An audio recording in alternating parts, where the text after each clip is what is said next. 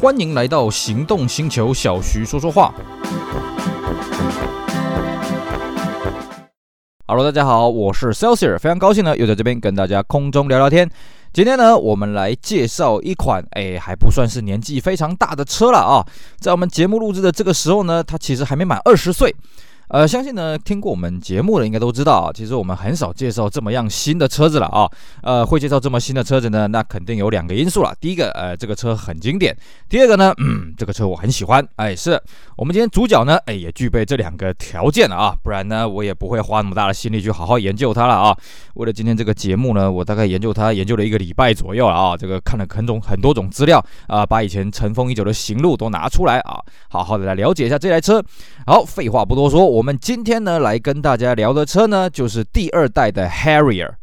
好，可能大家对 Harrier 这个车子呢不是那么的熟悉了啊。当然，如果你是大陆车友的话，你一定知道啊，这就是所谓的凌放嘛啊。当然，我们今天讲的不是现在在大陆国产的这个凌放了啊，我们讲的是第二代的 Harrier，也就是呢这个 Lexus 第二代的 RX 啊。那当然呢，我们这个系列呢也会跟大家讲到这个 Lexus RX 了啊。不过我们主轴还是放在这个日规的这个 Harrier 这款车。在我们此前的节目呢，已经跟各位介绍过第一代的 Harrier 了啊，也就是第一代的 RX 啊。各位有兴趣的，可以把那一集的这个音频节目捞出来听一听。那我们今天呢，延续着这个第一代的 RX 或者第一代的这个 Harrier 呢，继续跟大家讲第二代的 Harrier 啊。那么基本上呢，第一代啊，当时它推出来的时候呢，我们之前也跟大家提到，这个对于头塔的设计部门来说呢，是一个很大的挑战，因为呢，他们也没有设计过这样子的 SUV 啊。虽然呢，在这个之前啊，有所谓的 CRV，有所谓的 RAV4。不过呢，第一代的 Harrier 的这个负责的部门呢，并不是之前开发 RAV4 的这个部门呐啊。那么对他们来讲，他们就要去做一个前所未有的 LSUV 了。毕竟呢，我们在看当时的市场啊，你说市场上有没有什么其他的 LSUV 呢？勉强算有吧，就是 Jeep 的 Grand Cherokee 了啊。那个时候的 BMW X5 啦，跟 Benz 的这个 ML 三二零呢，基本上都是还没推出或是即将上市了啊、那么，所以 Harrier 呢，在那个时候的设计呢，算是哎走的算是很前面了哦。那也因为这个样子呢，其实第一代基本上没有什么竞争对手了。毕竟，就算后来的 X Five，就算后来的这个 ML 啊。各位，你看啊、这个 BMW 在讲它的 E 五十三第一代的 X Five，它讲的标语是什么呢？我们叫做 SAV，Sporty Activity Vehicle，它不强调是 Sporty Utility Vehicle 啊、所以呢，它标榜的并不是说我们是一台豪华的休旅车，它标榜是我们是一台运动化的休旅车。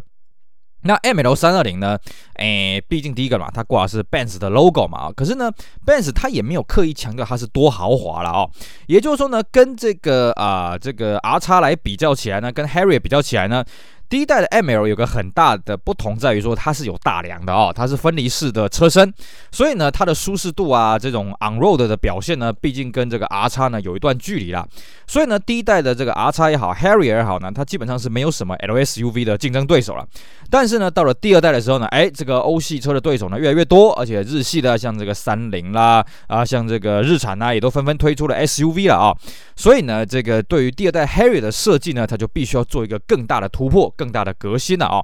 所以呢，这个车子呢，呃，在设计上来讲呢，首先第一个就要考虑到海外的市场啊，因为呢，第一代呢本身在日本国内贩售的数量。刚发表的时候的蜜月期呢，有一个月大概一万台了啊、那么，但是到产品中后期之后呢，啊、这个慢慢掉掉掉掉掉到后来变成两千了啊、那日本的总销量大概在十三万左右。可是呢，海外一开始发表也是一个月一万台，但是呢，就差不多维持这个样子。甚至呢，到二零零二年产品走到中后期的时候呢，哎，它一个月在海外还是有八千多台的这个水准啊。所以呢，在海外的总销量，第一代的 R 叉呢是达到了这个四十万左右的这个数。数字啊，哦，非常的惊人。所以呢，第二代的设计主轴呢，基本上就是以海外为这个最优先的了啊，就基本上它算是一台这个开改母 K 啊，啊，就是说呃，面向海外的一款 SUV 啊。那么日规呢，当然就是啊、比较顺便了啊，可以这么的讲啊。那呃，从这个出发点来说呢，这个 Lexus 啊、这个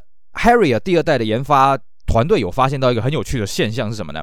第一代的 Harrier 其实它是比较男性化、比较阳刚的，因为 Harrier 是一只老鹰嘛，哦，那鹰就是一个男性的象征。可他们很意外的发现了，哎，其实第一代的 R 叉呢，在海外蛮受女性的欢迎了哦，所以第二代呢就。不叫不走这么阳刚的路线啊，走的比较这个柔性化的路线。这个呢，第二代的其实它的外观跟内装还有车色呢，它很多地方它是强调所谓的清凉感啊、那这个我们等一下会跟大家讲它的这个设计思维是什么啊、那么第一代它的外形的设计呢，主轴是 SUV 跟高级轿车的结合。那第二代呢，为了要走的比较柔性化的路线啊，所以走的是 SUV 跟跑车的结合了啊、那最早的外观呢，是由 Toyota 设计工作室，还有这个加州的这个 Kelty，那多了一个这个南法国的一个设计师了哦，三个一起提案了啊、那基本上这个欧洲的这个设计案呢，哎，就大致就没有被沿用了，就被大概被忽略掉了啊、那最后呢，是采用 Toyota 的提案啊，那结合了一点 Kelty 啊，这个加州的提案的一些概念出来啊、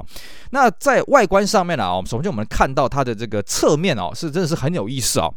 它的这个侧面呢，在第一代啊，第一代的侧面造型比较像是一般房车 wagon 啊，五门旅行车的这种升级版。但是你看这个第二代的 Harrier，就所谓第二代的 R 叉哦，它侧面尤其是 C 柱以后的线条非常的特别啊。这 Toyota 原厂说呢，这算是这个飞机的垂直尾翼的一个概念了哦，等于说它走的是一个呃跟第一代完全不同的思维啊哦。那也出现了所谓的这个六角形的尾门窗啊哦，这个造型相当的特别。那么至于这个车头这边呢，它还是一样哦，呼应了这个车名叫做 Harrier，所以呢，他们是说这个车头的造型呢是一个老鹰在展翅的这个调调，并且呢配合啊、第一代以来的这个锐利的头灯啊，当然第二代改得更锐利了，去强调它的立体感，而且呢为了强调它的运动感呢，再在水箱罩中网的下面呢又多了一道这个进气口啊，这样子看起来呢更有层次、更运动化，而且看起来会比轿车更加的厚实啊。至于它的尾灯呢，我觉得也是一绝啦，因为它的尾灯是全透明的啊，不像当时第一代的 Altezza 啊，第一代的这个 IS 两百，它的尾灯呢是这个透明中带有一些红色的元素，但是呢 R 叉啊，这个第二代的 R 叉，第二代 Harrier，它的尾灯是全部透明的啊，因为它尾灯的设计思维呢是水晶的 Crystal 的这种感觉啊，但它亮起来是很多 LED 灯泡啦，亮起来是非常的璀璨。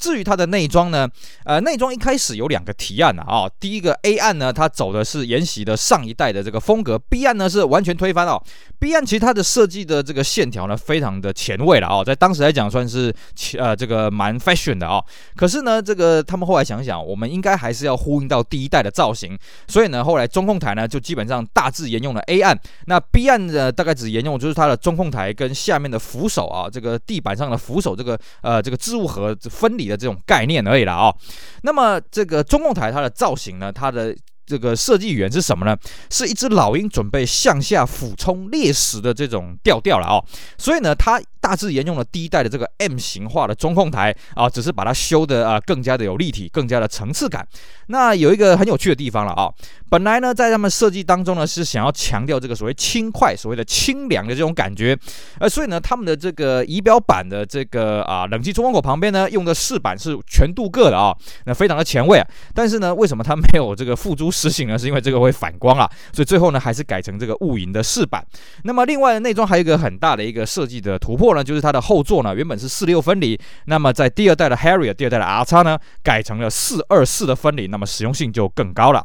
至于第二代的 Harrier 呢，它的车色总共有八种了哦。那它车色的概念呢是，哎，这个翻译起来有点拗口了哦，我念给大家听、哦，这个。有个性的都市空间啊，结合驰骋的清凉感以及搭乘头等舱的不凡体验，Style on board 啊，Style on board 啊，不好意思，刚刚没有念好啊。那基于这个清凉感的出发点呢，它有两款淡蓝色来强调清凉感，一个是 Light Blue Metallic，一个是 Light Blue Mica Metallic，都算是一个新色。那么第一代呢，就是第一代 Harrier 受到好评的这个金色跟深蓝色呢，也做了一些清凉化的一些修正啊，主要是一些呃颗粒的一些呈现啊。那么外销版呢，另外有深绿色，那么在日本国内是没有。那值得一提的是啊，这一代的 Harrier 其实它是没有红色的，为什么？因为他们设计团队觉得呢，红色跟清凉实在是很难画上等号了啊。但是也不是说二代 Harrier 没有红色了啊，这个它有一款特仕车有红色的，这个我们之后会跟大家聊到。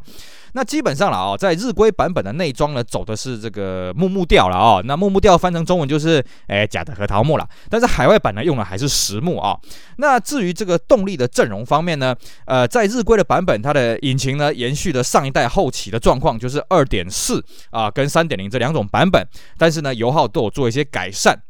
那么外销版呢，在部分地区呢有放大到三点三了哦。这个我们之后再讲到 R 叉三三零的时候，会跟大家做比较详细的介绍。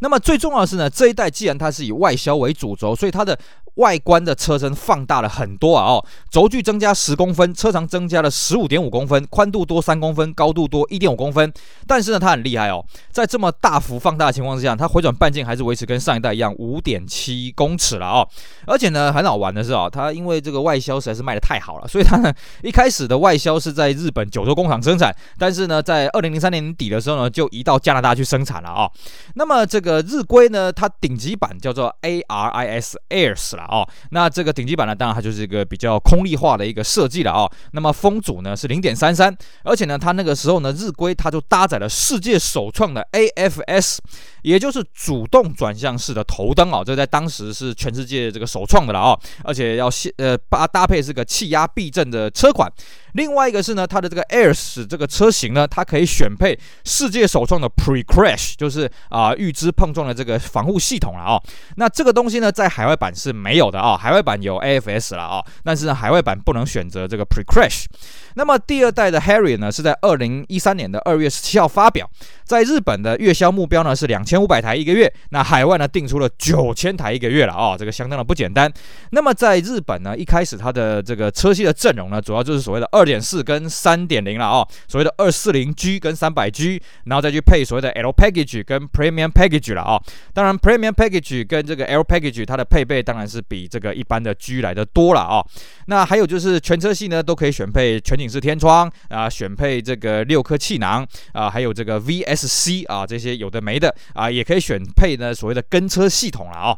那这个里面的其他的东西呢，呃，这个我们就不一一跟大家介绍了啊，因为这个讲真的是太琐碎了啊。那在二零零五年的三月呢，这个日本追加了 Harrier Hybrid 啊。那么这款车对于第二代的 Harrier 算是很重要，因为这台车一路卖到了二零一三年啊，跟第二代的 R 叉是啊，第三代的 R 叉是一路并卖下去啊啊。那么到了二零一六年的一月呢，终于啊，日规推出了小改款。那小改款一个很重要的重点就是，它把引擎从三点零直接跳到三点五了啊。当然，海外地区如果前期不是配三点三的话呢，到这个时候呢，也全部升级成三点五了啊。那么配备上当然做了一些这个修正，一直到了二零零九年一月。第三代的 RX 啊，哦，基于这个日本 Lexus 的策略呢，那以 Lexus RX 的方式呢，回到日本本土去贩卖啊。那这时候的第二代 Harrier 也并卖啊，甚至很好玩哦。这时候呢，这个 R 叉四五零 H 第三代的 R 叉四五零 H 也在日本卖。那第二代的 Harrier 呢，在日本当时呢，主力就是 Harrier Hybrid 照卖啊。那一直到这个二零一三年九月才停产啊。这算是这个日本丰田少数这种，哎，这个国内版跟国外版并卖的一个例子了啊，相当的有趣。那至于呢，在它这个产品的过程当中呢，呃，我们刚刚有提到，它有一款很特别的特试车，当然，呃，它有很多阿里阿扎的特试车，这边我们就不一一介绍了啊。它有一款很特别的特仕车呢，就是跟第一代一样，它有跟 Zagato 合作啊，限量两百五十台，从二零零六年九月一直卖到二零零七年三月，半年的期间呢，那庆祝这个 Toyota 经销商 Torpedo 五十周年，也就是说呢，Harrier 是在 Torpedo 这个体系下面贩卖的了啊。那这个外观当然也是非常的夸张了，跟第一代的 Harrier Zagato 一样了啊，该多夸张有多夸张，而且呢，它用的是专属的红色，这个红色也算是一个变色的红了哦，非常的特别，但是它一样提供了这个白色跟黑色可以选，而且呢，这一代的 Harrier 的 Zagato 呢，它一样可以选择四缸跟六缸了啊，这算是相当特别，但是呢，售价也是相当的贵了啊。这是第二代 Harrier 在日本唯一有红色的这个特试车。OK，好，以上呢是我们跟大家聊到这个啊，这个。Harrier 啊，就是 R 叉在日本国内的状况。接着呢，我们跟大家继续聊聊第二代 R 叉在海外市场的状况啊。那么第二代的 R 叉啦，就是 Harrier，基本上呢是在二零零一啊，二零零三年一月底特律车展发表了啊。那在海外版本呢，它的一些配备的不同呢，主要是体现在所谓的呃。二百一十瓦 Mark Levinson 十一喇叭音响啊，然后这个 DVD 卫星导航，再配这个后座无线的耳机啊，啊还有后方的这个摄影机。那当然呢，这个全景式天窗呢，AFS 啦，哦，在外销版也是有出现的啊。那美规呢，基本上有跟车，但是跟车呢，在台湾这边呢是没有配的啊。那这个刚我们讲过，二零零三年九月以前呢，基本上外销版都是日本制造，但是在此后呢，就开始由加拿大制造生产这个第二代的 R 叉。但是呢，在北美市场呢，每年都还是有少量是从日本过去的。了啊，那第二代 R 叉呢是二零零三年在北美上市啊，那台湾这边算是速度也很快啊，是二零零三年的三月就上市了啊。当时呢，这个年销第一年基本上就快要两千的了啊。但是台湾考量到市场的关系呢，我们只引进单一规格四轮传动呢，然后这个配配备算是很顶规了啊。比方说像有这个全景天窗了啊。还有尾翼啊，那么这个售价呢是两百零八万，而且只有四传单一的选项。那比较可惜的呢，就是这个海外的什么手自排啦，啊、这个吸顶的 DVD 啦，这个跟车啦，AFS 呢，在一开始都是没有的，后来有追加 AFS。另外呢，就是它配备了台湾当时第一个出现的西部安全气囊啊、哦，这个算是相当的特别。那这个呃，它的年销的数字呢，其实都还蛮畅啊，蛮亮眼的哦。二零零三年呢，这个卖了两千三百三十五台了。二零零四年。二零零五年呢，都卖了三千五百多台了哦，而且号称是进口车的销售冠军。那二零零六年呢，也卖了这个两千五百多台。那二零零七年随着景气的下降啊，竞争对手越来越多呢，所以卖了这个两千多台而已了哦，两千两百多台而已。那么这个这个我们台湾的版本呢，发表的是 R 叉三三零了哦，跟这个欧洲的这个 R 叉三百是不大一样啊。那么这个到了两千零六年的三月呢，我们也发表了 R 叉三五零啊。那么最后呢，在二零零七年啊，这个产品中后期的时候呢，推出了一批所谓的劲装纪念版啊，那么这个多了这个数位电视啦、空力套件呐、这个动感的铝圈呐啊，还有一些 logo 啊什么有的没的啊，那只要加价十万块钱啊，当时的报价是两百三十五块啊，两百三十五万元的台币，那一直卖到二零零九年的二月，由这个第三代的 R 叉来接手。至于呢，这个第二代的 R 叉的海外有一个很重要的版本，就是 R 叉四百 H 这款车呢，是二零零四年的底特律车展才发表的啊，那二零零五年六月才上市啊，这个是海外上市啊，拖了蛮久了，所以呢，它一发表就累积了九千张的订单了啊，是。市面上第一台高级的油电车子啊、那售价呢相当的贵啊，当时的美国的报价是四万九千一百八十块美金啊，比同样配备的这个 R 叉呢贵了这个五千多块钱美金啊，而且一开始只有四轮传动的版本啊，那么后来呢，这个美国也追加了这个前轮传动版本 R 叉四百，那稍微便宜了一点。到二零零七年呢，因为美国这个联邦税率的下降呢，所以它的售价呢大概都降到四万出头而已了哦，啊，跟这个在之前呢将近五万块呢是差别相当的多。那么台湾这边呢是到二零零六年的九月才上市 R 叉四百 H 了啊、那当然也是单一车型，售价呢两百五十八万，那比汽油版呢贵了一成有余啊啊、不过呢，它的油耗数字呢，在这个官方公布的数字呢是十四点八啊，一公升跑十点八公里啊，在当时也是